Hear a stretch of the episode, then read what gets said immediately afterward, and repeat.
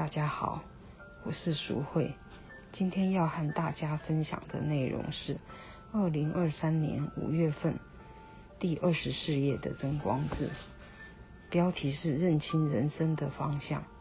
内容是这样的：在神所创造的浩瀚宇宙中，森罗万象、万生万物，以及生而为人的我们，一切事物全是相辅相成。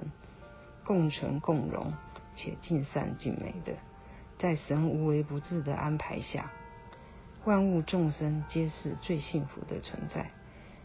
为了让自然界的一切维持自真自善的状态，神时常发动清净之愿的运作，将体内所累积的肮脏浊毒，透过发热发烧的作用来溶解排出。神创造神之子人类的目的，是希望人类能够幸福的生活在神所运筹帷幄的安排中。在武家政治，也就是由武士家族统治以及执掌政权的时期，就当时的玉金轮来说，正处在逆法的时代中。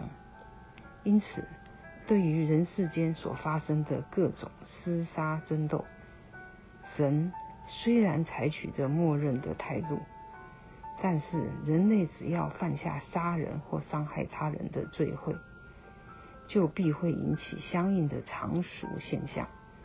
为此，在现今时代中，有许多人饱受病贫增灾等不幸现象之苦，即是透过这样的常熟现象，来洗涤各自于过去世中所累积的污浊，而今神的玉金轮已从以往的逆法时代走向正法时代。为此，正直的人不会被人当成傻瓜。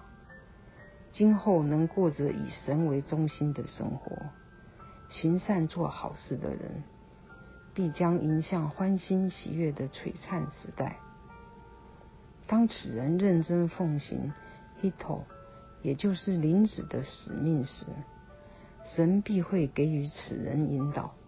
有道是：一分耕耘一分收获。越是精进努力的为神付出、善尽职责的人，所蒙神赐予的守护以及恩泽会越多，成果也会十分的丰硕。算了吧。不用做的那么认真，随便做做就好。做事情马马虎虎，不求上进的人，必然得不到收获，也不会有好的成果。这即是所谓的相应之理。由此可知，神所做的安排是绝对公平、绝对平等的。请大家切莫忘记，神是依照每一个人的灵魂状态。